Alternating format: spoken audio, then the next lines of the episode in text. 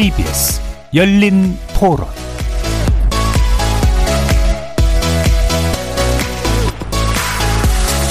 안녕하십니까. KBS 열린 토론 정준희입니다.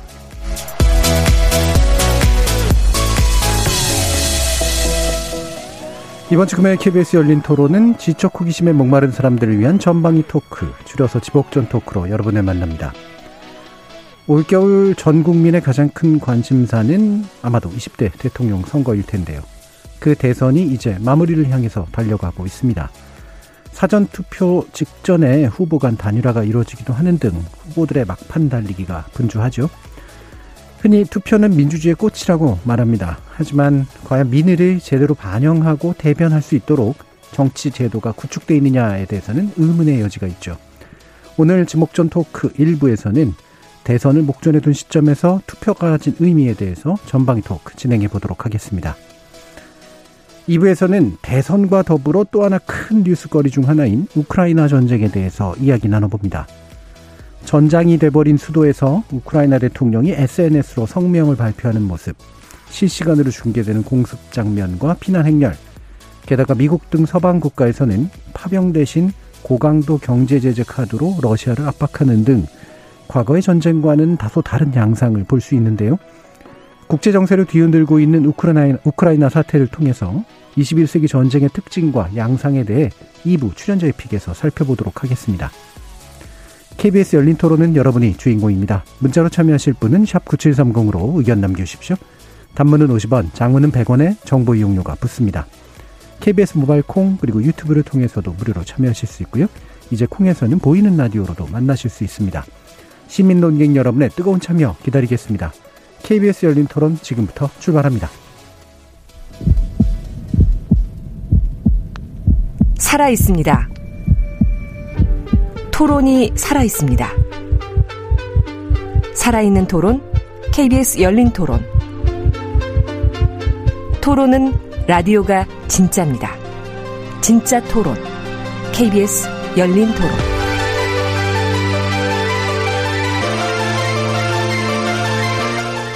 오늘 함께 해 주시는 분들 소개하겠습니다. 나라를 걱정하는 물리학자 이종필 건국대 교수 나오셨습니다. 안녕하세요. 이종필입니다. 냉철한 마음 탐구자, 신경인류학자 박한선 박사 나오셨습니다. 안녕하세요. 박한선입니다. 사람, 사랑, 공감의 소설가 서유미 작가 나오셨습니다.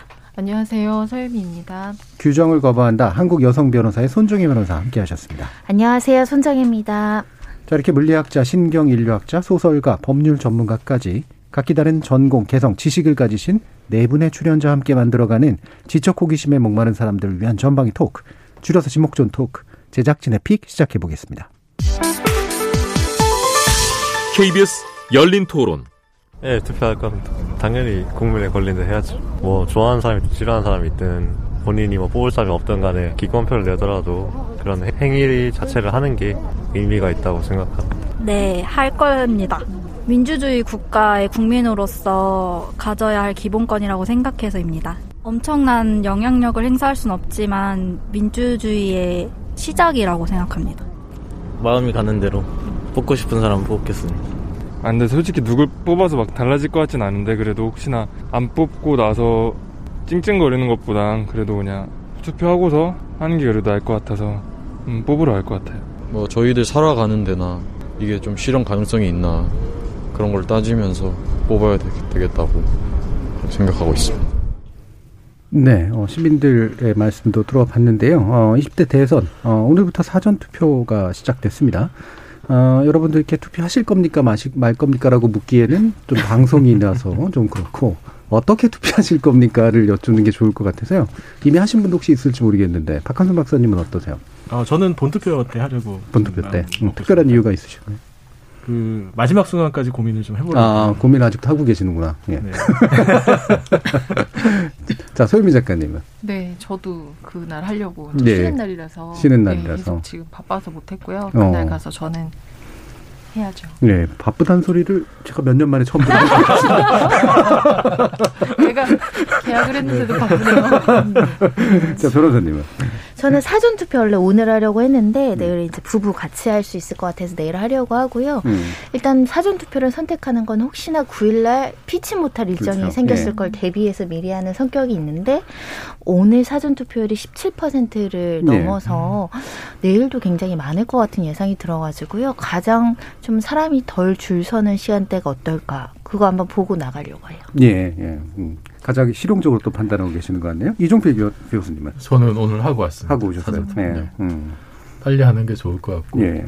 사전 투표율을 좀 높이는 게 전체 투표율을 높이는데도 도움이 되지 않을까. 음. 왜냐하면은 정말 그 투표 당일은 그 하루밖에 여유가 없으니까 예. 갑자기 무슨 일이 생긴다든지 하면은 대처가 안 되잖아요. 예. 그래서 할 수 있을 때 빨리 하고 다른 분들 투표 독려하고 그게 좋을 것 음. 같습니다. 자, 다른 분들의 투표율까지도 끌어올리고자 하는 나라를. 진정으로 걱정하시는 과학자의 면모를 봤는데, 어, 투표, 왜 보통 이제 투표율이 올라가면 누구한테 유리하다, 불리하다 이런 얘기를 또 보통 많이 하잖아요. 그런 생각이 좀 있으세요? 아니 저는 그럴 음. 것 같진 않아요. 이게 뭐 옛날하고 굉장히 좀 많이 바뀌어서, 그러니까 예전 같으면은 뭐 이제 20대가 투표율이 상대적으로 좀 낮았는데 네. 젊은 사람들은 좀 진보적인 음. 후보에게 투표를 많이 한 경향이 있으니까 투표율 올라가면은 뭐 어떤 후보에게 유리하다 음. 이런 공식이 있었죠. 어느 정도 네. 성립을 했었는데 20, 2010년 이후로 보면은 그런 공식이 많이 네. 깨졌고 인구 구조도 그때하고는 굉장히 지금 많이 달라졌고요. 네. 그래서 뭐 그런 거는 더 이상 성립하지 않는다. 유불리를 떠나서 어 결과에 누구라도 승복을 하기 위해서는 최대한 높은 투표율이 나오는 게더 음. 좋지 않을까. 예. 지금 이제 뭐 재국민 투표 그다음에 사전 투표가 이제 3일이나 되고 또 본 투표보다 오히려 이제 길, 길잖아요. 사전 투표가. 어 그래서 어떤 분은 음 사전 투표는 개, 시민들의 게으름을 어 약간 이제 뭐랄까 어, 조장한다 뭐 이런 식의 이제 얘기를 하시는 분도 있으세요. 예. 그래서 이게 오히려 본투표를 제대로 딱 해서 시민의 권리를 하도록 해야지 왜 그 게으른 사람들까지 다 기회를 일부러 가지고 주느냐. 이런 부정적인 견해를 가지고도 계신 분도 있던데 그런 분들이 혹시 여기 계실까요? 아니요 사전 투표야말로 정말 부지런하게 남보다 먼저 가서 이제 예. 적극적인 이사를 보여주는 사람들이라고 저는 생각하고요. 또 이제 타 지역에서 이제 생활하시는 분들은 또 가까운데 아무데나 갈 수 있는 장점이 있어서 음. 이제 젊은층에서는 좀 더 선호하지 않을까 생각이 들고 어, 제가 예전에 한번 어, 선거하러 가려고 했는데 갑자기 집에 무슨 갑자기 무슨 일이 생겨가지고 못했던 기억이 있어요. 그런 사람을 위해서는 기회의 폭을 넓힌다, 그 방법의 다양성을 준다라는 측면이 민주주의에 더 적합하다라고 네. 생각하고요. 다만 요번에 좀 신기한 게 원래 처음에는 역대급 비호감 선거라서 서- 투표율이 네네네. 떨어질 줄 알았거든요. 총 결집하는 약간 신기한 상황 제가 이렇게 지나가다 보니까 정말 줄 서 있더라고요. 음. 처음에는 이거 코로나 검사하는 줄 알았어요. 예. 근데 투표 줄이더라고요. 음, 투표 줄인 건 제대로 확인하신 거죠? 네, 맞습니다. 선별 검사. 박한선 박사님은 이제 네네. 본투표까지 예, 가서 예. 이제 하실 생각이시니까. 네, 네, 음. 맞습니다. 그래도 투표 기회가 늘어나는 건 좋다 이런 입장이신가요? 뭐 좋죠. 예, 음. 그 사실 그 말씀하신 손정혜 변호사님 말씀하셨던 것처럼 타 지역에서 사는 사람들이 워낙 많으니까요. 네. 음. 그럼 예전에는 뭐 그러면 뭐 버스 타고 또 고향 내려가고 막 그랬었어요. 음. 대학생 때. 근데 예, 그런 면에서는 많이 편리해진 건 사실인 것 같은데요. 근데 그거는 좀 있어요. 이게 하- 한날 한시에 딱 이렇게 투표를 딱 해야 음. 이게 더 맞는 거 아닌가. 음. 뭐, 뭐, 정말 그, 그런 식으로 편의를 본다면 한 달 동안 투표해도 되는 거잖아요. 네, 예. 근데 이제 그렇게 하지 않는 이유라는 게이 음. 이제 절차로서의 이제 민주주의가 가지고 있는 의미가 분명히 있으니까 음. 그래서 분명히 편의성만 따져서 또 성- 생각할 건 아닐 수도 있겠다 그런 예, 마음이 예. 있습니다. 그러니까 적절한 선이 어디냐. 어, 되도록 네네. 기회를 많이 주는 건 좋은 네네. 일이긴 하나. 음. 서유미 작가님은. 네. 사실 예전에 젊은 분들 중에 투표하는 날 쉬니까 노는 날이라고 생각하는 그렇죠. 분도 사실 많았거든요. 네. 사전 투표하고 그날 그냥 통으로 놀러 쉬고 가는. 놀러 가는 음. 분들도 많았는데 어 이제 원래 취지는 그건 아니지만 그래서 어 자기가 그 시간이 되는 데에 따라서 하시고 예전에 그리고 저도 예전에 회사 다닐 때 투표 날도 출근한 적이 있거든요. 예. 투표하고 출근하라고 했는데 안 하죠. 어허.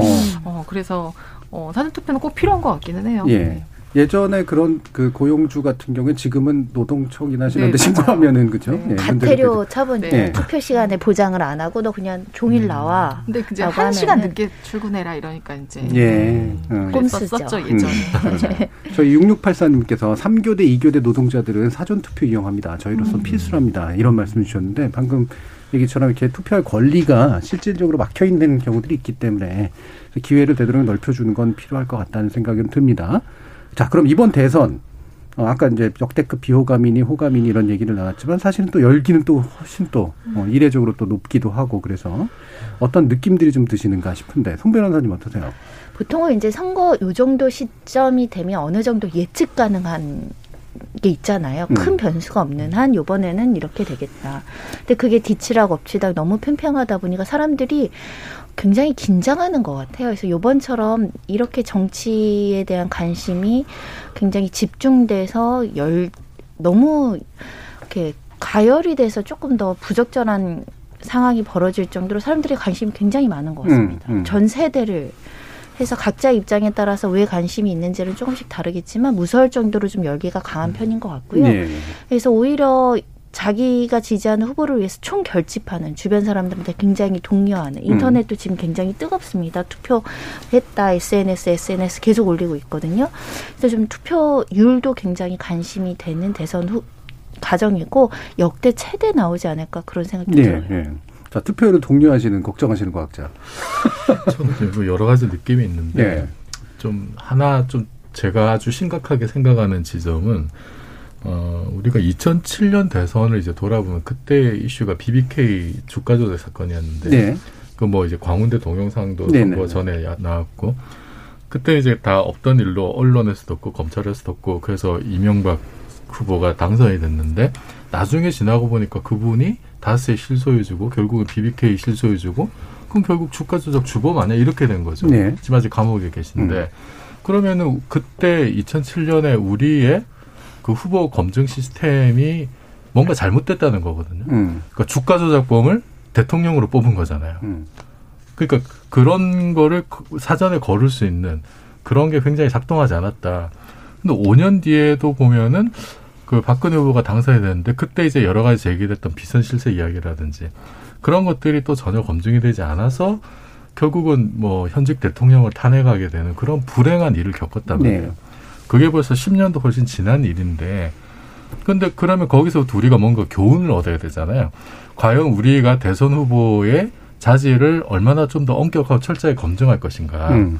그것이 지금 보완이 돼 있느냐. 음. 거기에 굉장히 회의감이 듭니다. 사실 예. 회의감이 들고 오히려 후보 검증 기회는 옛날보다 더 줄어든 것 같아요. 음. 뭐 후보들 주요 후보 토론의 횟수도 네. 현격하게 줄었고요. 그리고 토론하는 방식도 옛날이랑 달라진 게 없고. 그러니까 아니 이렇게 해서 과연 국민들에게 올바른 판단의 어떤 그 옵션이 많이 주어졌느냐. 그러니까 후보들 모아가지고 밤새 끝장 토론 저는 이런 것도 한번 필요하다고 보거든요. 네. 우리 정준혜 교수님이 한번 사양 보시고. 끝장 토론. 네. 네. 아니 그런 걸 해야 정말 후보의 자질을 따졌지. 그게 잘 안 되니까 뭐 3프로 TV라고 하는 유튜브 네. 채널이 그렇게 폭발적인 어떤 인기를 끌었던 게 저는 그 그러니까 철저한 검증에 대한 목마름의 반증이라고 보거든요. 근데 이것이 지금 세월이 10년, 15년 지나도 전혀 개선되지 않았고 책임질 사람에게 책임을 음. 묻지 않았고 그런 제도가 뒷받침되지 않으니까 이제 뭐 역대급 비호감이 어쩌는지 이렇게 됐다는 거죠. 예. 그래서 저는 이미 지금 이번 대선은 뭐 내일 모레면 이제 끝나겠습니다만 지금 이렇게 해결되지 않은 이번 대선이 남긴 좀 그런 여전히 우리가 수십 년 동안 해결하지 못했던 그 검증의 문제 음. 이거를 좀더 개선할 수 있는 어떤 제도적인 방안을 좀 확실하게 마련했으면 네. 좋겠어요. 그 이명박 또는 박근혜 뭐에 관련된 그런 케이스는 사실은 그런 건 있는 것 같아요. 검증이라는 게 어떤 거냐. 사실 이게 수사력을 강제력을 발휘하지 않으면 안 드러나는 일들이 굉장히 많아서 일반적으로 검증이라는 건 사법적 검증이라기보다는 정치적으로 올바른 판단을 내리고 정보를 제공하는 걸 텐데 일단 정보 제공 쪽은 굉장히 약했다라고 보시는 것 같아요. 지금 기- 지금 같은 경우도. 네, 그 다음엔 정적인 판단이 또 잘못된 경우들도 물론 되게 많은 거죠. 그러니까 아, 다시 말하면 눈으로 보기에도 분명히 뭔가 문제가 있는데 그거를 정치적으로 어 그냥 지지하는 판단을 해버렸다거나 이런 식의 것들도 있기 때문에 그러면 정보가 적어서 문제일까?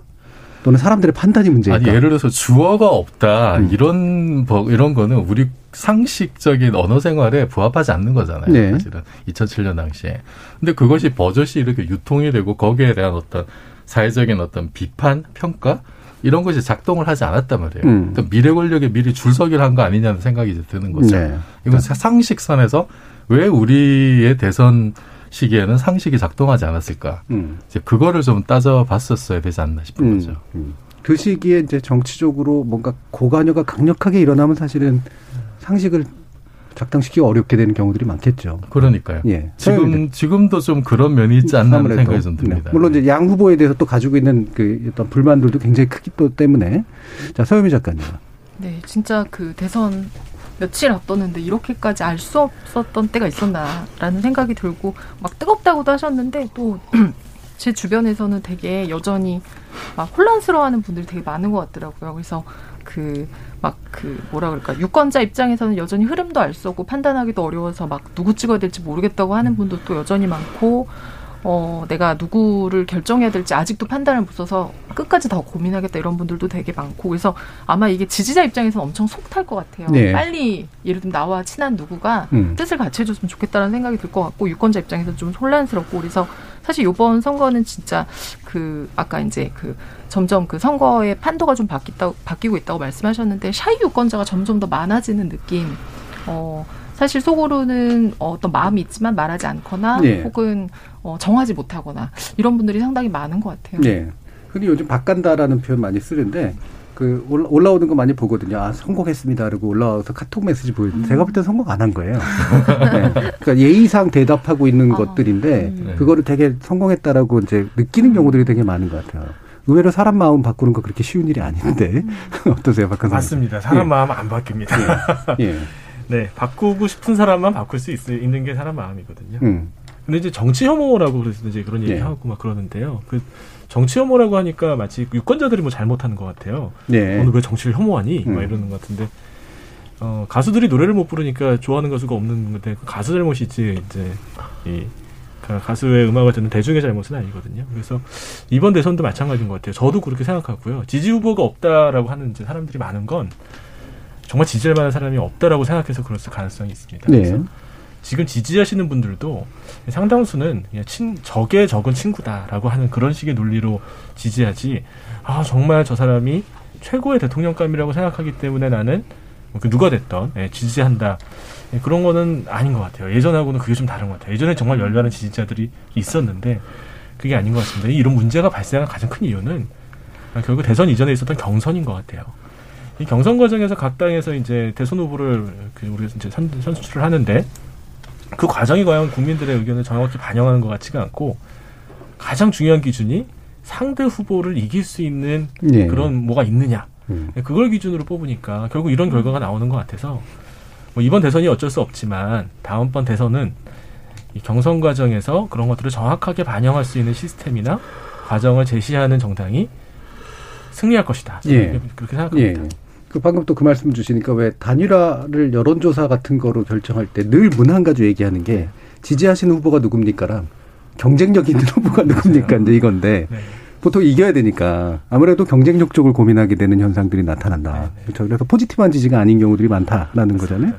자 그렇다면 이제 투표라고 하는 건 하는 게 좋지만 투표를 안 하는 것도 권리라고 만약에 본다면 우리나라는 보통 이제 아 진짜 찍을 사람 없다라고 한다면 기권을 해버리거나 그래서 이제 투표율이 저하되고 정치 예. 참여도가 떨어지는 결과로 있는데 외국 사례를 보시면 어, 다른 제도들이 있습니다. 다른 제도 그즉 내가 특정인에게 선거를 하지 않는 것 자체가 또 하나의 표로 산적이 되는 거죠. 네. 그거를 이제 백지표를 보장한 노타보트라고 이제 하는데 음. 내가 누구도 선택하지 않는다. 그리고 이런 표 투표율이 높거나 가반수가 음. 넘어가면 기존의 후보들 말고 다시 재선거를 치를 수 있는 제도가 있거든요. 음. 우리도 사실은 요번에 경선 과정 겪으면서 양당 후보들 두 사람일 때 똑같이 후보 교체론이 나왔었어요. 네. 선수 교체해야 된다. 선수 교체해야 된다. 그러지 않고서 난 뽑지 않겠다라는 여론이 논란이 있었는데 실제로 뭐 지금 여러 나라 뭐 미국 유타주라든가 인도, 유럽의 이제 불가리아, 뭐 스페인, 그리스 이런 나라들이 이런 제도를 운영하고 있다라고 합니다. 아무도 지금 나와 있는 후보 누구도 찍지 않는 거 역시 나의 적극적인 의사 표시다. 네. 기권이 아니라 나는 정치적인 의견 표명을 했다라는 어, 제도가 있다라고 하는데 우리나라는 사실은 이런 논의가 거의 없었죠. 네. 만약에 요번에 그렇다고 한다면 저 마지막 난에 난 다 마음에 안 듭니다. 노 투표 이렇게 한다면 그건 얼마나 나올까? 그리고 그게 우리 지금 거대 야당 뭐 지금 집권 여당에 어떤 메시지를 줄까 한번 생각해 볼 필요가 있지 않을까? 네. 우리 말씀하신 것처럼 정말 마음에는 안 들지만 다른 사람이 그 대통령이 되는 것보다 최악 최악 최악 차악이 있기 때문에 찍는 분들이 있는 거거든요. 그런 그렇기 때문에 정치권이 조금 더 국민 눈치를 덜 보고 있는 거 아니에요. 어차피 찍어줄 거잖아. 음. 그래서 좀 정치 현실을 좀 바꾸는 다른 제도에 대한 아이디어 필요한 것 같습니다. 예. 저는 거기에 좀 덧붙여가지고 예, 이제 예. 그런 방법도 있는데 약간은 좀 이렇게 좀 소극적인 방식인 음. 거잖아요. 그러니까 조금 적극적인 방식을 한번 생각해 본다면 오래 전부터 얘기되었던 결선 투표제를 도입하는 것도 한 가지 방법일 네. 수 있을 것 같아요. 다양한 선택지가 있고 이것이 지금 내가 사표가 되지 않는다라고 하면은 그것이 예를 들어서 뭐 다당제하고 결합이 됐을 때 음. 정말 다양한 분야의 다양한 목소리를 가진 다양한 자질을 가진 사람들이 선거 본선에 나올 수가 있고 그 사람을 위해서 내가 한 표 행사하는 것이 예를 들어서 초반에 뭐 예비 선거에서는 그것이 얼마나 뭐 당선하고 멀, 멀다 하더라도 얼마나 투표력을 하는가에 따라서 결선에 큰 영향을 미칠 수가 있고 그래서 음. 나의 표가 그, 그 사람을 지지하는 어떤 민심이 어느 정도는 객관적으로 선거 결과에 반영이 될 수도 있지 않을까. 예. 또 오래전부터 나온 얘기인데 좀 이런 게 아직까지도 좀 잘 해결이 안 되는 게 좀 아쉬운 느낌이 음. 있습니다. 그러니까 이런 게 이제 투표 한 표 한 표의 값을 제대로 이제 매겨주는 네. 음, 의미가 있는 건데 부정적으로든 긍정적으로든 그래서 뭐 노타라고 불렸던 이제 난 답 없음에 가- 가까운 이제 투표죠. 그다음에 아니면 어 내가 지지하는 후보를 단일화나 이런 거랑 상관없이 다 지지하게 하고 그 중에 이제 최종의 결선을 거쳐가지고 이제 아, 가장 많은 표를 얻은 사람이 이제 어떻게 가도록 하는 과반 이상을 얻도록 하는 그런 결선 투표 방식까지도 제안을 해주셨는데 이게 또 이제 제도를 연구하는 입장에서 보면은 두 가지의 장벽이 있어요. 하나는 현실성. 대선 같은 경우에 후보 없음을 선택했을 때 나타나는 그 비용이 엄청나게 이제 크단 말이죠. 이또 하나가 이제 심리인데, 아, 이게 부- 지금 약간 응징 투표라든가 이런 경향이 불기 시작하면 한 번 바람이 불면 부정적인 에너지가 훨씬 더 세질 가능성이 있거든요. 그러니까 나도 다 그냥 뭐, 어, 지지한 후보 없어. 이렇게 될 가능성들이 꽤 있어서 그 결선 투표도 그런 심리하고 좀 연결이 되는데 이제 프랑스가 대표적인 케이스잖아요. 이게 원래는 극우 정당이 진출을 못하는 그런 방식이었다가 지금은 언제나 극우가 결선으로 올라가는 방식으로 바뀌었어요. 예. 그래서 이게 아 참 현실에 있어서 어떻게 좀 작동할까 이런 고민도 사실 좀 있어요. 그뭐 실제로 여러분들이 제도를 연구하시는 분들은 아니긴 합니다만 내가 한 표라고 했을 때 어떤 게 좀 좋은 것 같으세요, 박한선 박사님? 음, 글쎄요. 저는 그 지지하는 후보 없음 이거는 의미가 있을 것 같아요. 음. 그러니까 내가 대통령이 됐다 하더라도 지지하는 사람이 많이 없는 상태에서 대통령이 됐을 때와 그렇지 않을 때는 분명히 다르거든요. 근데 네. 지금은 열렬히 지지하든 아 어쩔 수 없이 지지하든 실수를 찍든 다 한 표니까 이게 이제 그게 그런 그 이제 당선이 되신 분 이제 대통령이 예, 그런 느낌을 좀 덜 받을 수밖에는 없는 것 같아요. 그러니까 좀 더 상대방을 깎아내리는 게 더 유리해지고 일단 대통령만 되면 된다 이런 부분이 분명히 있는 것 같아서요. 근데 이제 말씀하시는 것처럼 지지하는 후보 없으면 과반수라고 예. 되면 투표를 다시 해야 되잖아요. 음. 그럼 비용이 엄청날 것 예, 같은데. 후보부터 다시 뽑아야 되는 거죠. 그렇죠. 예, 예. 근데, 근데 그런 정도라면 정말 다시 뽑아야 되는 상황이 아닐까 싶기도 합니다. 그렇죠. 예, 뭐 탄핵 상황과 유사한 것과 같은 그런 정치적인 비토가 있는 거니까. 서유미 작가님은 내 표를 위해서는 어떤 제도가 좀 나은 것 같아요? 아, 네. 저도 사실 그 한 표 없음이라는 그 제도가 되게 의미 있다는 생각을 해요. 방금 박근수 선수 말씀하셨지만 사실 우리가 어떤 당선자가 몇 퍼센트의 표를 얻어서 됐다라고 했을 때 그 안에는 정말 진한 지지부터 예. 정말 어쩔 수 없이 주는 표까지 다 다양하게 섞여 있는데 그것들을 그냥 다 내 것이라고 생각하고 가는 거에 어, 어떤 좀 제동을 걸 필요가 있기는 한데 정말 그렇게 되면은 그렇지 않아도 저희가 막 정치과잉 얘기도 하고 했었는데 정말 내내 투표하고 선거하고 해야 되지 않나라는 또 두려움도 있고 네. 그렇죠. 그러니까 이게 이제 호감 비호감 문제 같은 데서 전 또 경계하는 게 어떤 거냐면 일반 보통 사람들은 정치적으로 고관여가 아니기 때문에 일반적으로는 정보 추구형이 아니에요. 어, 정보를 적극적으로 추구하려고 하지 않으니까 대부분은 주어진 정보에 의해서 이미지가 형성되는 경우들이 되게 많거든요. 근데 적극적으로 정보를 추구하다 보면 호감을 끌어내는데 대부분의 경우는 비호감에 휘둘릴 가능성이 굉장히 높아요. 예. 그러니까 왜냐하면 나쁘게 얘기하는 게 제일 쉬운 일이기 때문에 그래서 예를 들면 언론의 역할이라든가 그래서 중요한 건데 일반적으로는 자기가 막 공부를 엄청나게 찾아보고 내용 따져보고 이런 사람들이 많지가 않잖아요. 그러면 분위기라는 게 대체로 어떻게 만들어질까? 되게 안 좋게 만들어질 가능성이 상당히 높다. 어, 이런 이제 문제도 좀 있지 않은가 싶어서 아, 이런 이제 투표라고 하는 게 과연 이제 합리적인 선택 행동으로서 실제로 좀 의미가 있는가라는 고민을 하는데 그럼에도 불구하고 투표는 뭐 민주주의 핵심이고 꽃이니까요. 어. 이종필 교수님은 나라를 걱정하시니까 투표율을 높여야 된다. 나하고 상관없이. 네. 아니 투표가 정말 이제 민주공화국에서 주권자가 주인 행세 가장 확실하게 주인 행사할 수 있는 어떤 행위이고 투표 날이 아니면은 글쎄 뭐 재벌이나 판검사님과 똑같은 권리를 행사할 수 있는 기회가 그렇죠. 네. 일상에서 이거 없죠. 이거 네. 말고는 없고 네. 그리고 사실 우리가 투표를 하고 그 결과 승복하는 게 이게 무력으로 주먹 다짐하거나 음. 칼부림하거나 총칼로 싸우는 걸 대신하는 거잖아요. 그렇죠. 그 결과 승복하는 게. 그리고 표의 무서움을 정말 보여줘야지 정치인들이 국민 무서운 줄 아는 거잖아요. 음. 임명직 공무원은 국민 무서운 줄 모르거든요. 근데 선출직은 아무래도 아무리 나쁜 정치인이라도 국민 눈치를 본단 말이에요. 음. 그게 투표의 무서움이죠. 그리고 내가 투표 안 하면은 반대편은 무조건 투표할 겁니다. 그리고 그래서 꼭 투표를 해야 되고 네. 그 저는 좀 그런 게 있어요. 우리가 아직 우리나라 좀 이렇게 투표라고 하면 대통령 선거라고 하면 성군을 뽑는 거 아닌가라는 좀 잘못된 신화가 기대감이. 이제 지나친. 네. 그런 사람 없거든요. 음. 그런 사람 없고 정말 현실에서 나와 비슷한 모자란 점을 가지고 있는 사람을 대표로 세우는 거기 때문에 네. 그 사람의 모자람을 그럼 어떻게 저 사람은 커버를 할 거냐. 음.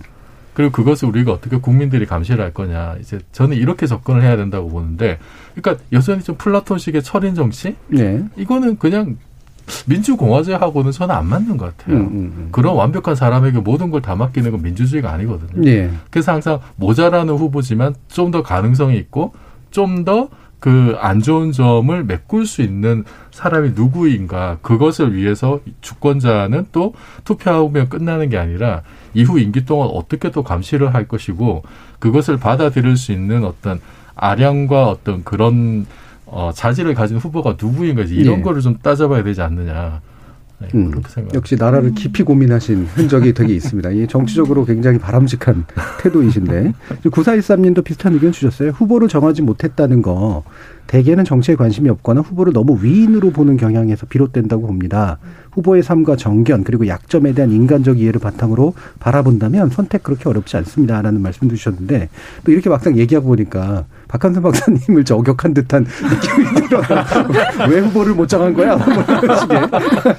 근데 투표는 그래도 여전히 굉장히 중요한 제도라고 생각을 하시죠. 네, 저는 음. 이 투표 민주주의에서의 투표는요 좋은 사람을 뽑는 게 아니라 음. 기존에 하던 사람을 그만하게 만드는 의미가 더큰 것 같아요. 그렇죠, 그렇죠. 투표를 안 하면 기존에 했던 사람이 계속 할 거 아니에요. 네, 네. 음. 네, 그래서 그 이제 말씀하신 것처럼 민주주의의 취약한 부분이죠. 정치하겠다고 하는 사람들 보면 사실 다른 거에서 다 이룰 만큼 이루신 분들이 훈장처럼 한번 나중에 정치해 보려고 하시거나 음. 아니면 원래 하고 있던 비즈니스하고 뭔가 시너지 효과를 생각해서 정치를 하시거나 이런 분들이 많거든요. 그렇죠. 그러니까 저 같은 사람은 정치 하고 싶어도 못 합니다. 음. 하고 싶은 생각도 없고요. 사실 정치할 때 가장 적합한 사람은 정치를 정말 안 하겠다는 사람인지도 몰라요. 근데 이런 거는 뽑을 수가 없거든요. 안 네. 하겠다는 사람은 어떻게 뽑아요? 하겠다는 사람들 중에서 뽑아야 되니까 정치하겠다는 사람들 뭐 좋으신 분도 있지만 또뭐 자기의 푹 빠지신 그런 야심가들도 많거든요. 네. 그런데 투표를 통해서 그런 사람들을 그만하게 할 수 있습니다. 네. 대통령은 제거하는 거. 5년, 음. 네, 국회의원 4년. 어, 그렇게 이제 뭐 개인적인 야심을 가지고 있거나 이득 때문에 한 사람도 어쩔 수 없이 다음번에 또 하고 싶거나 이러려면 눈치를 봐야 되고 네. 유권자는 변덕스럽거든요. 변덕스러운 눈치에 맞추려면 자기가 마음대로 전행을 이제 행사하기가 어렵죠. 그래서 어, 제가 지지하는 후보가 물론 아직 없지만 결정하겠습니다. 그 조만간에. 근데 어쨌든 제가 투표를 해서 누군가가 된다면 기존에 하고 있던 사람은 그만큼 이제 더 못하게 되는 거거든요. 아까 이종필 교수님 말씀하셨던 것처럼 정말 괜찮은 철임 같은 지도자를 뽑으면 그 사람 평생 하게 하는 게 맞아요. 근데 그게 목적은 아니니까요. 그런 사람이 돼도 오래 못합니다. 네, 라는 걸 알려주는 그런 과정 자체가 이 투표 행위가 아닐까 싶습니다. 예. 서미 작가님. 네, 사실은 우리가 이제 그 투표를 민주주의의 뭐 꽃이다 이런 얘기를 많이 하고 그런데도 아 최선이 없는데 뽑아야 되나 이런 말 많이 하지만 사실은 우리가 그 만 18세 이상 개인 모두가 투표하게 된 게 사실 그렇게 오래되지 않았거든요. 그렇죠. 그리고 이걸 쟁취하기 위해서 사실은 되게 피 흘린 사람들도 많단 말이에요. 그래서 그 영국에서 왜 그 노동자들이 투표권 갖기까지 굉장히 많은 그런 희생도 있었고 그래서 그 사람들이 하게 된 게 1867년이고 여성들은 사실 더 뒤죠. 1990년대란 말이에요. 우리나라는 1948년이고 그래서 네. 우리가 여자들까지 모두가 다 18세 이상이 똑같이 투표하게 된 게 이제 한 70년밖에 안 됐는데 어 저도 사실은 투표는 어 무효표를 만들더라도 기권을 하더라도 하는 게 맞다고 생각하는 게 뽑기 위해서만 하는 건 아니라 투표의 의미는 떨어뜨린 것도 저도 있다고 생각을 음. 해요. 그래서 꼭 내가 뭐 최선의 뭐 사람을 뽑고 뭐 이것만이 의미가 있는 게 아니라 응징도 사실은 방법이라고 생각을 하거든요. 그래서 링컨이 투표는 총알보다 강하다라고 했는데 그런 의미도 저는 있어서 여러분들이 그 앞에 너무나 자신의 그 의견을 피력하고 싶었던 그 수많은 그 사람들의 그 피를 생각해서 그 꼭 가서 한 표를 행사하시면 음. 좋을 것 같아요. 그러니까 투표에 대해서 회의론적인 그런 입장을 가지고 있는 게 지금 보면 뭐 오직 투표할 때만 민주주의를 경험할 뿐이다라고 하는 거. 이게 이제 대의민주주의의 약점에 대해서 얘기하시는 분들이고 좀 더 참여를 요구하는 거죠. 어, 또 한 가지는 이제 아예 정반대에서 엘리트주의죠. 투표는 이 되게 잘못된 어떤 판단, 중우주의를 어, 나타낸다라고 보는 그런 입장, 양극단의 이제 그런 입장도 있고 중간에서 보면 이제 투표를 통해서 대리자만 뽑는데 대리자가 뽑아준 사람의 뜻대로 행동하지 않는 거를 제어할 방법이 아무것도 없다. 이 부분에 대해서 약간 제도적 보완을 요구하는 쪽도 있고 그래서 좀 갈래들이 좀 여러 가지가 있는 것 같아요. 음, 손 변호사님은 어떠세요? 그런 민주주의의 취약성 어떻게 음. 보면 다수결이라는 게 다수의 의견만 존중하고 소수 의견이 배척되는데 우리 사회 구조 속에서 항상 소주, 소수자 약자를 보호해야 된다고 하잖아요. 근데 선거제도만큼은 소수자가 배제됩니다. 음. 사표가 발생을 하는 거죠. 그런 문제 때문에 이번에 뭐 정치 개혁 얘기도 나오고 예. 소선구제 뭐 선거구제도 이제 바꾼다라는 이야기가 나왔는데 그럼 소수자의 의견을 많이 반영하는 형식으로 이번에 대선이 진행됐느냐 전혀 안 그랬거든요. 양그 진영이 결집하는 바람에 또 소수자가 엄청 배제됐어요. 저희가 바라보는 어떤 방송 시스템이라든가 언론 시스템에서 그 소수자를 위한 정책을 굉장히 낱낱하게 검증을 해주길 바랬거든요. 이야기 못하는 장애인분들, 예, 여성, 취약계층, 노인분들, 청소년, 어린이 굉장히 소수자가 많잖아요. 표가 많이 없는 집단. 그 음. 사람들이 나와서 방송에서 질문도 하고 의견을 물어보고 그거에 대해서 심도 있게 이제 어떻게 해 나갈 것인지에 대한 이야기를 좀 하면 소수자의 의견이 반영된다고 보는데 그 대다수를 바- 바라보는 우리 사회의 가장 많은 중산층들이 소수자는 아니지만 그래도 소수자를 어떻게 대하는지에 따라서 선택할 수 있잖아요. 예. 근데 방송 토론 보는데 이번에 진짜 그런 거 하나도 음. 없더라고요. 있더라도 수박 겉핥기. 뭘 어떻게 해야겠다는지를 잘 모르겠는. 상대방한테 수수께끼 내고 그 질문 못 대답하는 거 면박 주고. 그러니까 도대체 어떻게 이제 우리 사회적인 이 선거제도에서 마저 배제된 사람들을 어떻게 해나갈 것인지가 보여지지 않아서 좀 안타까웠고요. 음. 그리고 꼭 방송에서 그걸 해주셨으면 좋겠어요. 이제 개표 방송하면 난리 나잖아요. 축제가 발생을 하잖아요. 그 사람한테 막 거의 위인전과 같은 막 방송이 쏟아지거든요. 바로 준비된 것 중에 하나 내든죠. 네. 그 며칠 동안 가요. 예. 근데 어느 방송도 대곱씹어서 이번 예. 선거 과정에서 발생된 보도의 문제, 기계적 균형, 실질적 균형이 실패한 부분, 그리고 검증의 실패 부분, 언론이 취약했던 부분 그런 것들 점검해주는 방송은 없더라고요. 예. 그래서 계속 이렇게 선거 방송이나 이런 것들이 계속 네거티브가 나오고 기사는 쏟아지는데 팩트 체크도 안 돼 있고 그런 것들을 좀 해줬으면 좋겠어요. 음. 이게 또, 그, 전그 얘기 하실 줄 알았어요. 진 사람을 위로하지 않나, 뭐, 이 얘기를 할 줄 알았는데, 그건 또 아니었네. 예. 진 사람은 그 한 며칠 지나고 나서 이제 나타나셔가지고 울거나 편지를 예. 쓰시거나 이제 지지자들끼리 예. 서로 껴안는 또 세레머니는 있죠. 예. 이 충격이 사실 굉장히 엄청나거든요. 그러니까 이길 때의 기쁨이 엄청나듯이 질 때의 충격도 엄청나기 때문에 이게 이제 분열에 사실은 상당한 씨앗이 되는데 민주주의가 좀 오래된 나라들은 요거를 좀 극복하는 나름의 ritual 같은 것들이 좀 있었는데 그것도 많이 깨져가는 것 같아요. 미국 같은 케이스가 전형적으로 당선자에게 어, 다 인정해주고 그다음에 야, 낙선자에게 위로를 전하면서 통합 메시지를 내고 뭐 이러는 게 있었는데 지난번 트럼프가 그거를 확 깨버리면서 미국도 좀 이제 그걸 잘 못하고 있는 그런 상태인 것 같은데 진원선 님께서 지금은 그나마 표 때문에 전라도 경상도 갈라치기 안 하는 건 다행이라고 생각합니다. 근데 이번에는 남녀와 세대를 갈라치기 하는 게 문제라고 생각합니다인데 그런 것 같아요. 그러니까 지난 한 2017년 대선까지만 그래도 선거 때가 되면 덜 그 반영됐던 사람들 마치 반영할 듯이 얘기를 하는 분위기라도 있었는데 지금은 그게 역전되는 듯한 느낌? 음. 어떠세요, 박한선 선생님? 그 손정희 변호사님 말씀하셨던 것처럼 저는 그 소수자 중에서 가장 배제당하는 18세 미만의 이제 어린 아이들, 네, 어린 아이들 물론 투표를 직접 하는 거는 좀 문제가 있을 수 있지만 음. 그 어린 아이들의 복리를 가장 잘 반영할 수 있는 뭐 예를 들어 부모한테 투표권을 좀 더 준다든지 하는 어허. 건또 일부 유럽 국가는 그렇게 하는 데가 있다고 하더라고요. 예, 예. 이런 경우는 사실 저출산 문제를 해결하는 데서도 도움이 되고 음. 즉 아이를 키우는 엄마들 아빠들의 이 정치적인 의사가 좀 더 많이 반영이 돼야 되거든요. 왜냐하면 예. 그 집에 투표권이 없는 아이들까지 같이 반영을 해서 투표를 하는데 표는 한 표잖아요. 음. 이제 이런 부분들을 좀 반영할 수 있는 이런 제도가 좀 만들어지면 좋겠다는 생각이 있거든요. 물론 이제 통상적인 투표는 아니지만 어, 그래도 또 이미 하는 데도 있다고 하니 한번 우리도 좀 고민해 볼 때는 하면 좋지 않을까. 음. 두 번째는요. 투표 횟수 좀 제한했으면 좋겠어요. 횟수? 네, 이 음. 아니 투표래 출마. 아, 네, 출마 출마요. 횟수. 네, 네. 상습 출마자들 좀 있는 것 같고. 출마가 네. 직업인 분들이 있죠. 네, 지난 시간에 저희가 고신앙인 얘기했는데 여기 그 출마낭이 또 있으신 것 같아서. 네. 근데 이게 모르겠어요. 이게 이제 그 저기 참정권이라고 하는 대원칙을 어그러뜨리는 건지는 잘 모르겠지만. 네. 아, 그래도 조금은 좀 이게 또 사회적 비용이 너무 크지 않나 이런 생각이 좀 있습니다. 사실은 이제 물론 이제 그건 헌법적으로 이제 문제가 있긴 하지만 어, 사실 당선이 목적이 아니라 출마해가지고 자기 얘기하고 뭐 그것도 정치에 굉장히 중요한 기능이죠. 근데 그걸로 이제 이삭죽기를 하는 것들이 있죠. 이제 그걸로 비즈니스를 하시는 분들이 이제 있어서 이 부분에 대한 응징이 좀 필요한 건 맞는데 어, 그 부분은 어떻게 할 거냐 참 고민스럽긴 하네요.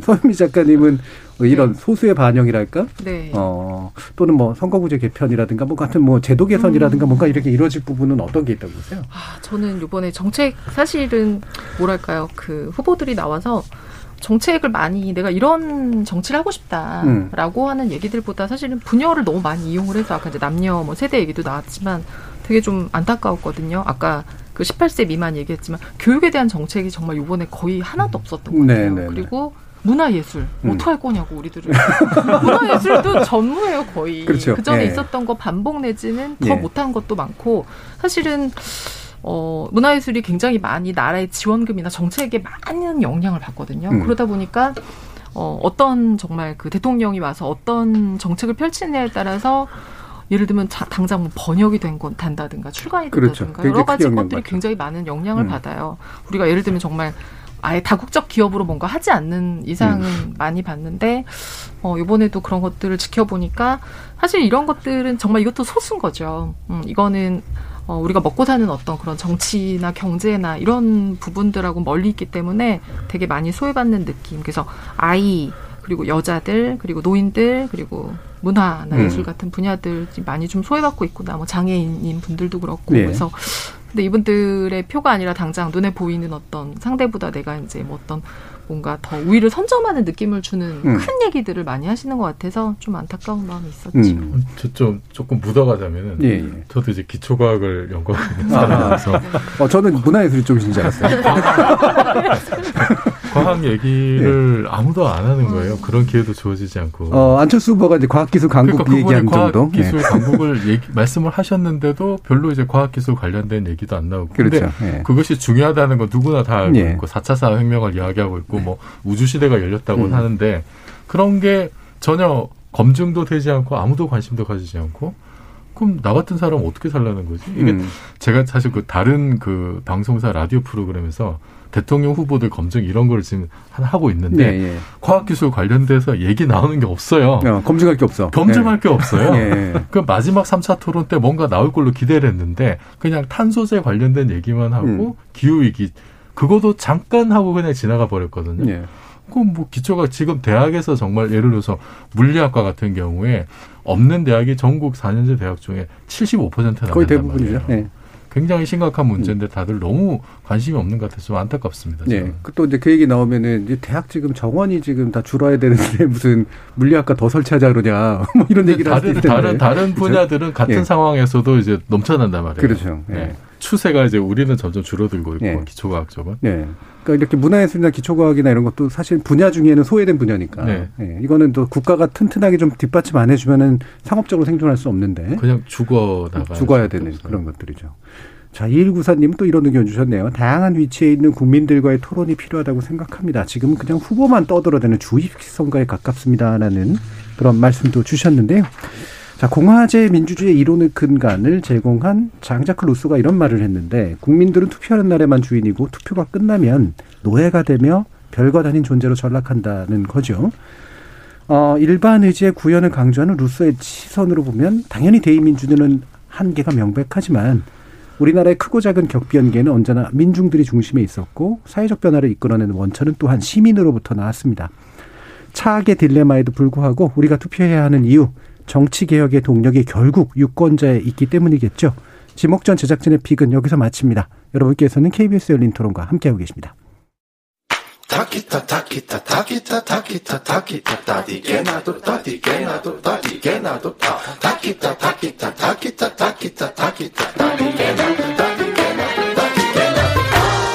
물음표가 느낌표로 바뀌는 순간 KBS 열린 토론. 이번 전쟁 같은 경우에는 자원 전쟁이었다고 생각하고요. 어, 어차피 상대가 안 되는 나라지. 러, 근데 푸틴이 못 돼갖고 그런 거지 뭐. 그거 어떻게 그렇다고 전쟁을 일으키나. 러시아나 중국이나 이렇게 힘 있는 국가들은 충분히 자기네가 원하면 전쟁을 일으킬 수 있을 것 같아요. 그리고 뭐 그 경제 제재, 뭐 금융 제재가 과연 먹힐까? 그러니까 전쟁이 한 일주일 안에 바로 끝나면 모르겠는데 지금 좀 길어지는 것 같은데 모르겠어요. 근데 보니까 뭐 올림픽이라든가 러시아 축구 뭐 이런 거 다 제재를 한다고 하니까 푸틴이 과연 그거에 대해서 어떻게 느낄까? 근데 중국이 도와주고 있는 것 같아서 경제 제재에 대해서는 효과를 보고 있다고 보고 있고요. 국민 러시아 시민들도 불편하기 때문에 일단 여론 자체도 푸틴 대통령에게 안 좋게 돌아가고 있고 평화적으로 해결됐으면 좋겠습니다. 그냥 평화적으로 해결이 되면은 좋겠지만 그냥 러시아에서 빨리 포기를 해야 되지 않을까. 국제적으로 많이 도와주면은 좋은데 각각 국가의 또 안보에도 문제가 생길 수 있는 부분이니까 우리나라도 뭔가 결정을 하면서 좀 도와주는 방 안으로 가야 하지 않을까 싶어요. 외부적으로 드러나 있는 명분 외에 서로 각 국가들이 어떤 실리를 위해서 움직이고 있는지를 좀 잘 파악해서 그 부분을 좀 효과적으로 풀어 나가면서 약소국인 우크라이나 같은 그런 약소국들을 좀 도와주는 게 우리나라나 뭐 다른 세계 각국이 해야 될 역할이라고 생각합니다. 지적 호기심에 목마른 사람들을 위한 전방위 토크. 신경인류학자 박한선 박사, 물리학자이신 이종필 건국대 상호교양대 교수, 소설가 서유미 작가, 손정희 변호사 이렇게 네 분과 함께 하고 있습니다. 자, 이번 출연자의 픽은 이종필 교수님께서 어, 가져오셨어요. 예, 기초과학이 아닌 전쟁입니다. 예, 말씀 주시죠. 아 이게 일단 뭐 가, 지금 가장 큰 이슈이기도 하고 음. 그리고 예, 21세기 대명천지에 또 이런 전쟁이 뭐 그 전에 끊임없는 분쟁이 있었습니다만 아 이런 전쟁이 또 참 일어나는 게 안타깝기도 하고 지난 20세기 하면 이제 양대 대전이 이제 생각이 나는데요. 그때도 과학자들이 상당히 많은 역할을 했었던 기억도 나고 역할을 했죠. 네, 네. 결정적 역할도 했었고 뭐 물리학자가 예. 아주 악마의 걸작을 만들기도 했었고요. 아, 뭐 그런 생각들이 또 얽히고 설켜서 음. 이게 뭐 그로부터 한 대략 뭐한 100년 정도 지났는데 우리는 과연 옛날에 어떤 그 아픔에서부터 교훈을 배우고 있는 것인지 음. 이런 생각도 들고 예. 뭐 과학 기술자들은 뭐 또 이런 데서 어떻게 해야 될지 음. 그런 생각도 들고 있어요. 예. 예상했습니다. 음, 저는 그 이종필 작, 그 작가님이 쓰신 빛의 전쟁 때문에 가져오셨나. 연관성은 전혀 없습니까? 네. 좀 연관성은 없고요. 예, 가쁜 숨을 갑자기 몰아주셔서. 자, 이게 뭐 제가 웃으면서 사실 할 얘기가 아니라서. 근데 이제 잠깐 뭐 확실히 아까 워낙 무거운 얘기니까 이제 농담을 좀 해봤는데, 어, 우크라이나 상황이 이제 당연히 심각하죠. 어, 그런데 우크라이나 전쟁을 보는 눈이 그러니까 인류애적인 보편적 시각도 있고 또 뭐 이익에 관계된 눈도 있고 사실 여러 가지 입장들이 이제 있을 수밖에 없잖아요. 음, 각자 어떤 입장에서 보시는지 저는 되게 궁금한데 어떤 측면에 또는 집중해서 보시는지도 궁금하고 일단 소유미 작가님은 어떠세요? 와, 저는 정말 아 정말 전쟁이 일어날 수 있구나. 음, 음, 음. 저도 이게 21세기 들어서 진짜 첫 정상 국가 간 전쟁인데 사실 막 저한테는 이 이게 뉴스에 그 신문에 뭐 헤드라인 정도로만 계속 읽혔거든요. 그래서 작년 12월에 막 그 바이든 대통령, 푸틴 대통령 뭐 화상 같은 거 회담할 때 나왔을 때 계속 사실 서로 경고만 주고 받았단 말이에요. 뭐 우크라이나 침공하면 강력하게 대응할 거다. 뭐 미국도 뭐 나토 안전 보장 안 하면 또 뭐 군사 대응할 거다. 그랬을 때 아 그냥 이렇게 또 경고를 주고 받다가 왜냐하면 그런 네. 일들은 꽤 많았기 때문에 어 끝나겠지라고 생각을 했었던 것 같고 뭐 1월에도 회담할 때도 어, 뭐, 바이든 대통령이 푸틴이 전면전을 원치 않을 거다. 뭐 이런 식으로 이렇게 얘기가 이제 왔다 갔다 하다가 뭐 2월 되면서 사실은 좀 되게 급박하게 변하길래 그래도라고 생각했던 것 같아요. 그래서 2월에 뭐 16일 날 할 거다라고 했다가 뭐 음. 항공사들이 막 또 전면 운항을 중단한다. 뭐 다, 나, 다른 자국으로 간다라고 할 때, 어, 진짜인가? 진짜 그럴까? 네. 16일이 또 지났는데 24일이 전쟁이 정말 터지는 걸 보고서 약간 굉장히 좀 현실감이 없었던 것 같아요. 그래서 정말 그 내전도 물론 많았지만 폭탄이 정말 터지고 피 흘리고 하는 거 볼 때마다 우리가 이제 사실 삶 속에서 야 뭐 사는 게 전쟁이야 뭐 오늘 음. 하루 전쟁이었어란 말을 사실 하는데 가끔은 그런 말을 비유적으로 쓸 수 있는 것 자체가 우리가 그래도 조금 평화롭다는 얘기구나라는 생각이 좀 그렇죠. 들더라고요. 예, 그 비유면은 평한 거죠. 네, 맞아요. 비유가 일, 비울 수 없는 그런 현실들이 있기 네. 때문에 방금 서 작가님 말씀 주셨듯이 어, 여러 전쟁들이 계속 있었지만 특히 이런 전쟁, 이 전쟁에 대해서 많은 국내적 관심 또는 국제적 관심이 생기는 이유가 어, 정상국가라는 표현을 썼습니다만 뭐 다른 식으로 표현하자면 이른바 잃을 게 많은 국가들끼리 보통은 액션만 취하다가 다른 식으로 끝나기 마련인데 정말 잃을 게 많아지는 상황이 생겨버리니까 당황스러운 측면도 분명히 있는 것 같아요. 어, 어떠세요, 손정규 변호사님? 일단 많은 분들이 감정이입을 하는 것 중에 하나는 우크라이나가 전쟁을 당할 정도의 어떤 큰 잘못이 있었느냐. 예. 뭐 예, 예를 음. 들면 국제적으로 테러를 도발을 했던가 음. 조금 국지적이라도 도발 행위들을 서로 하다가 이렇게 전쟁이 일어난 음. 것이 아니어서 결국 한 지도자의 어떤 오만한 판단 때문에 민간인 희생자가 굉장히 많은데 그 민간인 희생자들이 보통 우리가 영화 속에서 보면 전쟁이나 심각한 일이 발생하면 그 SNS가 다 끊기고 통신이 두절돼서 예. 연결이 안 되는 다 연결되고 있는 거죠. 정말 평범한 사람들이 음. 정말 평범한 얼굴로 피해를 당하는 것을 보다 보니까 뭐 죄 없이 열심히 살았는데 전쟁이 날 수 있구나라는 두려움이 좀 생겼던 것 같고 그럼 누군가 영화에서처럼 달려와서 뭔가 침공 같이 대응해줘서 조만간 피해가 끝날 것 같지만 우리나라 들이 바라보던 강대국들이 그냥 침묵하고 있고 어찌됐든 무기력하게 지금 대처하고 있는 상황에서 음.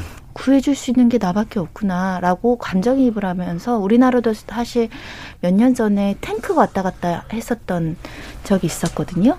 그, 그 접경지로 막 탱크 움직이고 네, 해서 네. 전쟁 난다 외신에서 너네 전쟁 나는 거 아니니 우리 대한민국 사람들 에이 설마 저러다 말겠지 정말 설다 저러다 말았긴 했는데 남의 일 같지 않은 거죠. 네, 네. 그리고 살펴보면 우크라이나나 러시아랑 이렇게 어, 업무상이든 공부상이든 회의에 가서 만났든 이렇게 관계된 사람들이 하나씩은 있어요. 음. 네, 그러니까 친구들인 거죠. 네. 음. 다 연결돼 있는 친구들이 저렇게 전쟁하니까 더 놀라운 거죠. 음, 훨씬 더 일상적이고 자기 일처럼 느껴지는 상황이 이제 빚어지고 있다. 음. 박한선 말씀님. 음, 네, 저도 이 전쟁이 우크라이나하고 러시아하고 이제 벌어진 전쟁은 다른 전쟁하고는 좀 다른 분명히 예. 점이 있는 것 같습니다. 근데 한 가지 좀 그 좀 그 머릿속에 떠오르는 건 앞서 우리가 이 전반부에서 얘기했던 것처럼 이 투표 얘기를 좀 했었는데요. 이 이제 러시아의 푸틴 대통령이 사실 투표 제도를 계속 바꾸고 하면서 자신이 계속 집권할 수 있도록 이 상황을 만들었거든요. 이런 거야가 혹시 진짜 원인이 아닐까? 사실 일반 예. 국민 입장에서는 전쟁을 통해서 그 우리가 힘이 세던 약하던 침략을 하던 당하던 전쟁을 원하는 사람이 아무도 없어요. 음. 근데 이런데도 불구하고 전쟁을 일으킬 수 있는 건 결국 개인 팩터거든요. 음.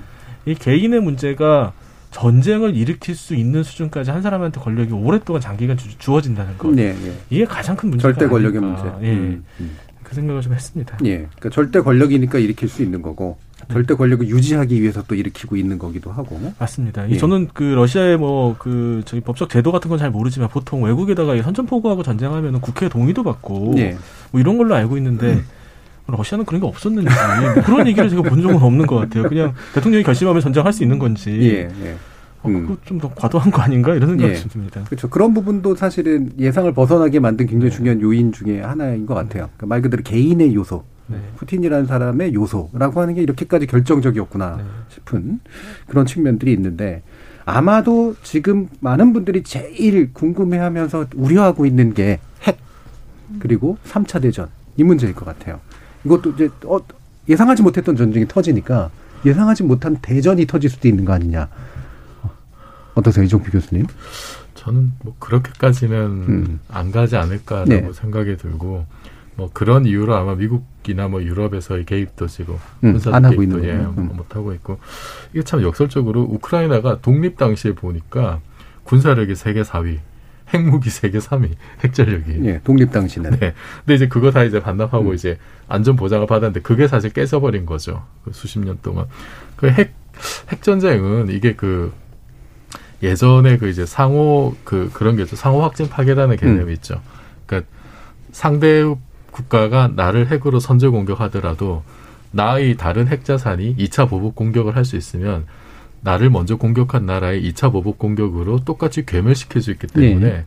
그 위험 때문에 선제 공격을 못하게 한다라는 음. 개념이 있었는데 그래서 서로를 서로의 위험에 노출을 시켜가지고 서로 공격하지 못하는 어떤 공포의 균형을 만들었단 말이에요.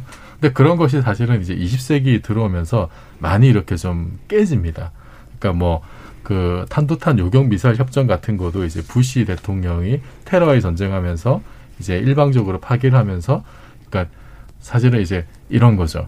어, 우리가 싸울 때 싸우더라도 방패는 방패와 갑옷을 입지 말자 이런 거였거든요. 음, 그렇죠. 상대의 2차 공격에 서로를 더 많이 노출시킴으로써 어, 선제 공격을 서로 못하게 하자라는 네. 거였는데 부시가 이제 테러와의 전쟁을 선포하면서 우리는 다시 방패를 들고 갑옷을 입겠다 이렇게 돼버린 거거든요. 네. 그러면은 핵 선제 공격에 대한 어떤 사실 그좀 뭐 동기나 이런 유혹이 사실 커질 수가 있는 그렇죠. 거고. 나는 핵을 안 맞을 수 있어 이렇게 이제 그런 되는 거죠. 거죠. 그래서 네. 이제 그 뒤로 미사일 방어 시스템을 미국이 굉장히 많이 이렇게 하고 있는 상황이고 네.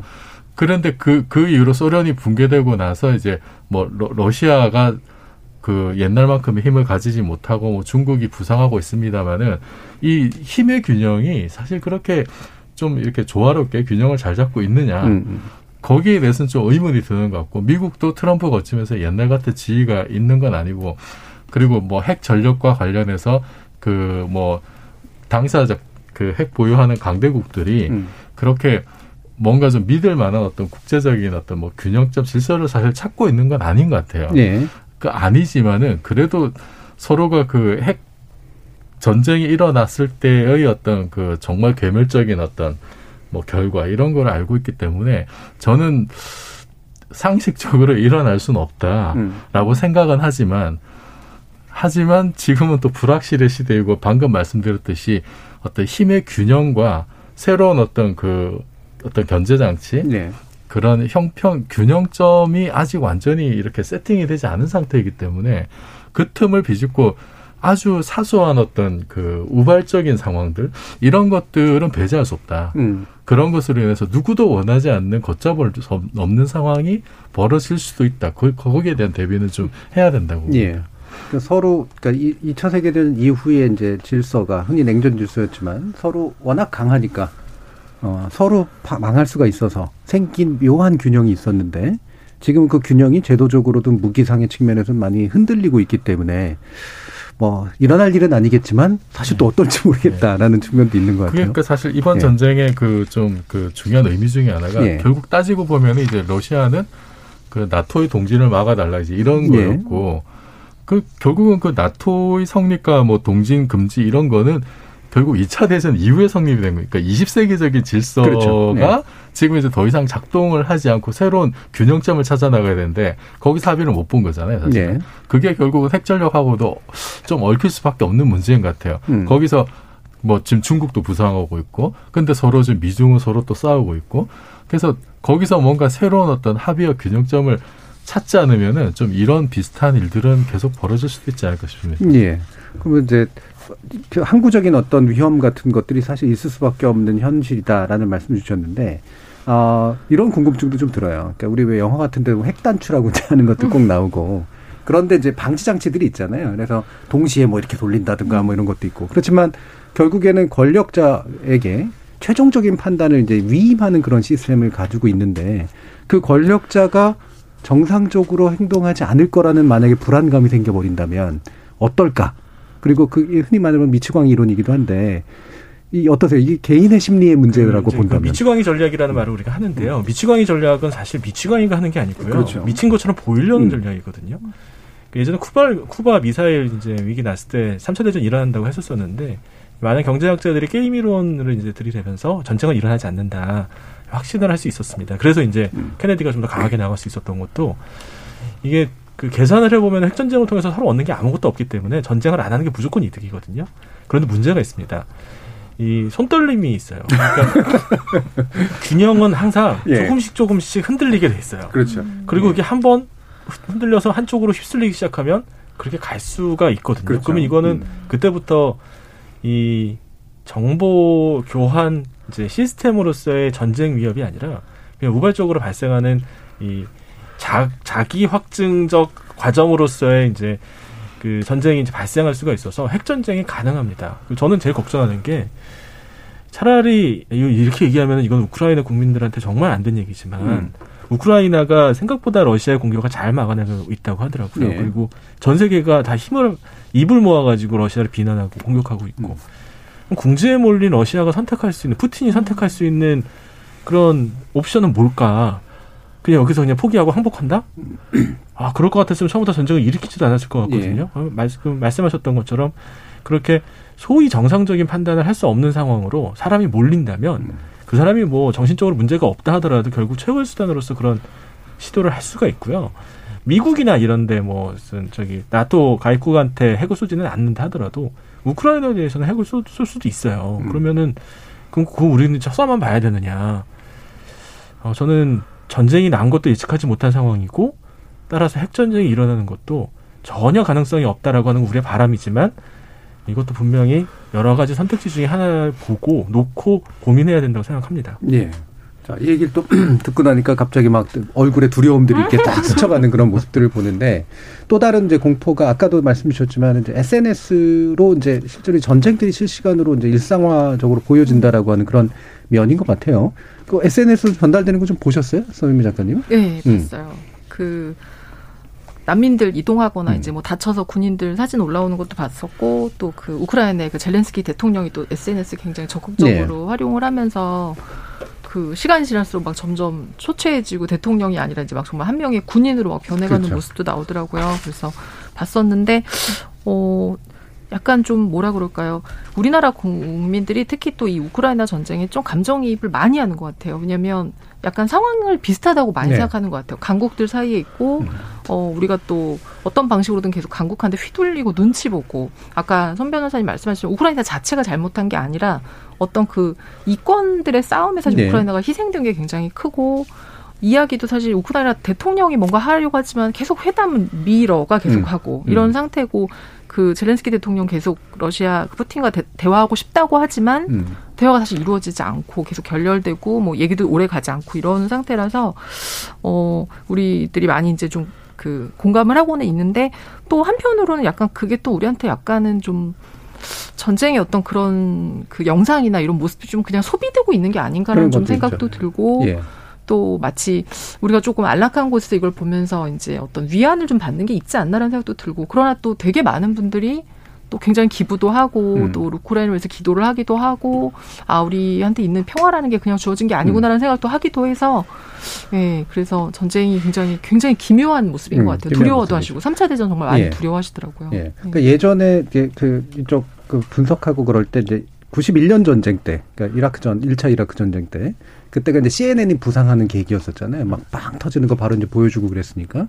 근데 그때부터 이제 어 약간 극화된, 그러니까 드라마화된 전쟁에 대해서 실시간 중계가 일어나니까 거기에 대한 새로운 분석들이 나왔는데 지금은 또 그거하고 또 다른 것 같아요. 그러니까 CNN이 보여주는 방식이 아니라 일반인들이 보여주는 것들이기 때문에 그러다 보니까 실제로 전쟁도 사실 굉장히 복잡해진 측면도 있잖아요. 그러니까 전쟁이 막 중, 그러니까 여러 군데서 open source로 나오니까. 그러니까 open source 이야기가 나오는 음. 게 보통 이제 전쟁이라는 건 기밀이죠. 군사 기밀로 음. 비밀리에 타격하고 공개되고 차후에라는 건데 지금은 예를 들면 이제 구글 맵에서 어머 탱크가 들어오는 게 빨간데 그러면 가서 보는 사람들끼리 이렇게 실시간으로 전쟁의 양상이 공개된다라는 거죠. 민간 업자들도 어 여기 러시아 야전병원이 지금 이러고 있습니다. 이 통로에 지금 어 군사 인구들이 지금 이동하고 있습니다. 그걸 실시간으로 보는 거죠. 실시간으로 보고 미사일이 떨어지는 장면도 보고 일반 시민들이 어디 어디 지금 어, 침공 당했습니다라고 올리는데 그래서 조금 더 경각심이 약해진 것 같다는 네. 느낌도 좀 드는 거죠. 왜냐하면 음. 말씀하신 대로 소비된다라는 측면보다 우리가 보통 공포스러운 것은 뭐냐면 잘 어떤 상황인지 잘 모르는 상황에서 벌어지는 것. 근데 음. 지금은 어느 정도 나오는 무력 침공이 예상되는 예측되는 상황을 계속 눈으로 지켜보아야 되는 상황이 비인간적이라는 겁니다. 라는 네. 말씀을 드리는 거고 그래서 무기력해서 더 분노가 있고 무기력해서 더 슬프다라는 표현들도 지금 나오고 있는 것 같은데요. 그래서 그 와중에 이제 구글이라든가 애플이라든가 대기업 글로벌 기업들이 우리가 이런 서비스 제공하지 않겠다. 네. 지도 서비스 제공하지 않겠다. 전쟁에 이용당하지 않게 하겠다. 애플이 가지고 있는 여러 가지 이제 시스템들 제공하지 않을 수 있다. 지금 오히려 국가들이 나서서 이 무력 침공을 대응하는 게 아니라 민간에서 굉장히 영향력 있는 기업들이 오히려 실질적인 도움을 주고 있다라는 점은 좀 되게 긍정적이지 않을까라는 생각이 들고요. 제가 이제 러시아를 보면 보통 전쟁에서 그런 SNS나 이런 것들이 본인의 전쟁에 불리하다 그러면 거기 먼저 타격하거든요. 근데 고르지는 않더라고요. 그래서 네. 이게 완전히 우크라이나를 침략해서 붕괴하려는 전략이 아니라 일정 정도의 어떤 협박성 침공을 하고 협상을 통해서 원하는 걸 가져가려고 했던 전략이 아닐까. 근데 그게 지금 제대로 이루어지지 않아서 더 두려운 상황이라고 음. 보이고 오히려 전쟁의 피해자는 우크라이나가 제일 첫 번째 피해자지만 러시아 국민들도 피해자 같아요. 설문조사를 61%나 전쟁을 동의했다 그래서 가만히 봤더니 그게 아니라 설문조사가 뭐 나토 군사 기지를 막고 뭐 나치의 세력을 견제하기 위한 군사 작전에 동의하십니까? 그럼 동의한다고 하잖아요. 음. 그걸 이제 전쟁에 음. 동의했다라는 예, 예, 취지로 예. 언론 플레이를 하는 러시아가 있어서 러시아 국민들이 더 마음이 안 좋지 않을까 생각도 해보죠. 예, 예. 그렇죠. 말 그대로 설문을 만진 거죠. 이제 그거는 예. 동의를 얻어내기 위한 설문을 한 셈인데 그러니까 이렇게 SNS로 인해서 생기는 여러 가지 문제들을 얘기해 주셨지만 사실 SNS 생긴 이후로 가장 이걸 전략적으로 잘 쓴 게 러시아거든요. 러시아가 여기에다가 이제 여러 가지 역정보들을 흘리고 어 유럽하고 미국 같은 데다가 굉장히 많은 교란을 시키는 그런 식의 일들을 해왔는데 지금도 거기에 대한 우려는 굉장히 많아요. 박근혜 네. 교수님. 사실 과거 전쟁도 마찬가지입니다. 이 전쟁이 일어나면 일단 선모 활동부터 하거든요. 네. 그래서 이제 적지에 들어가 가지고 유언비어 퍼트리고 삐라 뿌리고 뭐 그렇죠. 뭐 우리도 옛날에 삐라 많았잖아요. 근데 지금은 이제 삐라보다 더 효과적인 SNS가 있는데 삐라를 쓸 이유가 없죠. 문제는 근데 이제 과거의 선모 활동들은 자국의 승전보만 계속 확대해서 알려주고 패전 사실을 끝까지 안, 안 알리거든요. 그래서 태평양 전장 끝나기 직전까지도 일본이 승리하고 있었 있다고 네. 믿고 있었던 사람들이 많았죠. SNS는 어떤 면에서는 이 정보가 수평적으로 이루어지기 때문에 그런 부분에서 좀 자유로울 것 같은데 이번 뭐 대선도 마찬가지지만 우리는 듣고 싶은 정보만 선택적으로 듣습니다. 따라서 지금 우리 나라에서 이제 돌고 있는 우크라이나 관련된 정보도 사실 편향돼 있을 가능성이 굉장히 많아요. 어느 쪽으로도 오염돼 있을 가능성이 많습니다. 맞습니다. 네. 그래서 그러한 정보들을 이 선택적으로 취약하면 지금 벌어지고 있는 상황을 정확하게 읽지 못할 수도 있죠. 음. 어떤 사람들은 우크라이나가 약한데 그래도 기적적으로 승리해서 러시아를 물리치는 그런 아름다운 드라마를 연상하시는 분도 있을 네. 거고 또 반대로 야 러시아가 강한데 지겠냐 이런 식으로 해서 또 그쪽에 대한 정보만 받아들일 수도 있다고 생각해서 앞으로는 이 SNS라든지 이런 것들을 활용한 이제 사이버전이 좀 더 심해질 음. 것 같고 어, 이런 걸 좀 대비할 수 있는 네, 한번 일이 벌어졌으니까요. 우리나라에서도 이런 걸 좀 대비할 수 있는 좀 뭐 제도, 뭐, 네. 뭐 규제 음. 이런 것들이 좀 있어야 될 것 같습니다. 네. 그러니까 옛날에는 삐라 되게 많았잖아요. 그랬을 때 다른 분들 동의를 구하셨는데 하나도 동의를 안 하시려 그러더라고. 네. 삐라, 삐라 봤던 세대와 안 본 세대를 네. 좀 가르려고 하나라는. 자 어떠세요? 네, 이런 거를 보니까 이제 하이브리드 전쟁이라고 네. 부르더라고요. 요 개념이 이제 러시아에서 게라시모프라고 하는 이제 총참모장이 음. 처음 제시했다고 해서 게라시모프 독트린 이런 말도 음. 하던데, 그러니까 비군사적 조치가 상당히 이제 그 비중이 높아지는 그래서 어, 군사적인 무력을 사용하는 그 필요성을 최대한 좀 축소를 하고 그 정규군과 비정규군의 어떤 차별점을 모호하게 하고 음. 그거를 이제 메꾸는 게 이제 재료 군사전에다가 방금 말씀하셨던 사이버전이나 정보전, 심리전을 이제 첨단 장비를 동원해서 이제 수행을 하는 거죠.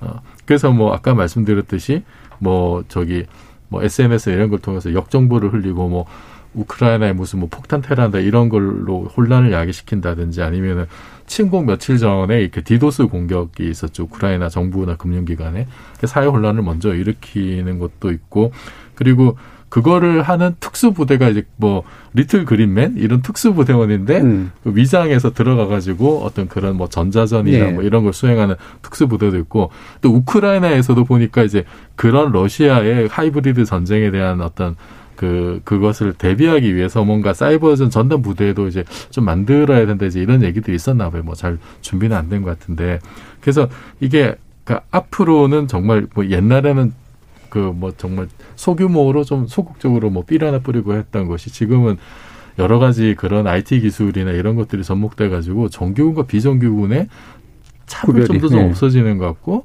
그리고 이게 전쟁이 언제 개시됐는지 그 시점을 정하는 것도 상당히 좀 네. 애매해진.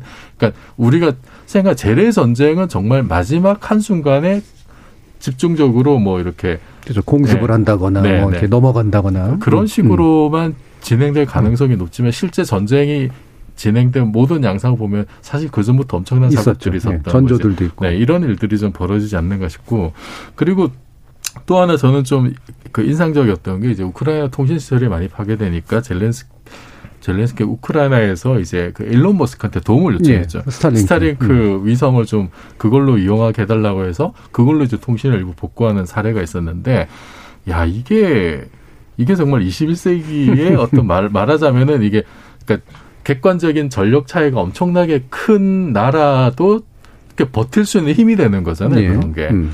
그리고 그 사실은 또 이제 SNS 같은 게 그 전쟁의 참상이 이렇게 그 있는 그대로 라이브로 이렇게 중계되는 게 참 이게 안 좋은 면도 있지만 또 하나는 그게 그래서 전쟁의 참상이나 실제 어떤 일이 벌어지고 있는지에 대한 어떤 정보를 또 주는 역할도 있거든요. 네.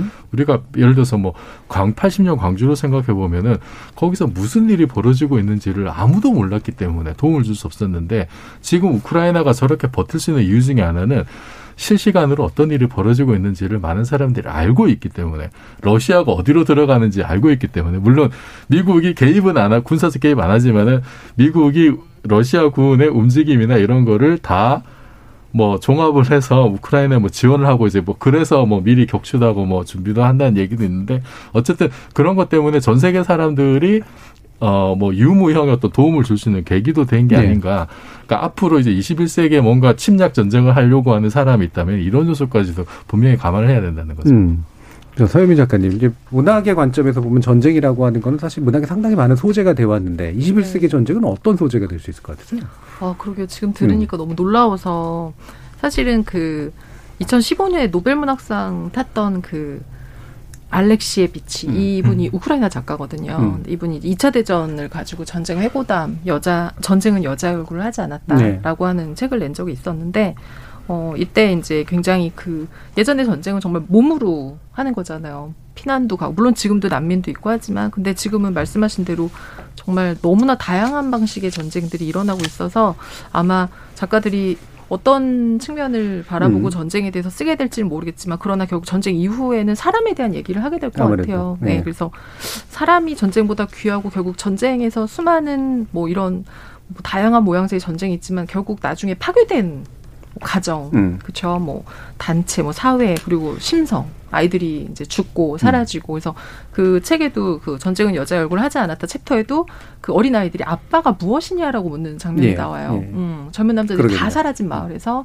그 여자들이 이제 아이들을 다 양육하는데 그래서 사실 어 전쟁을 그 젤리스키 대통령도 그 얘기를 했었거든요. 양복 입은 사람들이 결정한 전쟁에 예. 어린 아이들이 나가서 군복을 입고 죽는다라는 말을 했는데 어 아무리 뭐그 디지털화되고 뭔가가 되게 많이 바뀌어도 결국 전쟁 인간이 하고 인간이 맞습니다. 죽고 인간이 파괴되는 거라서 예. 그 지점을 잊으면 안 될 것 같아요. 네.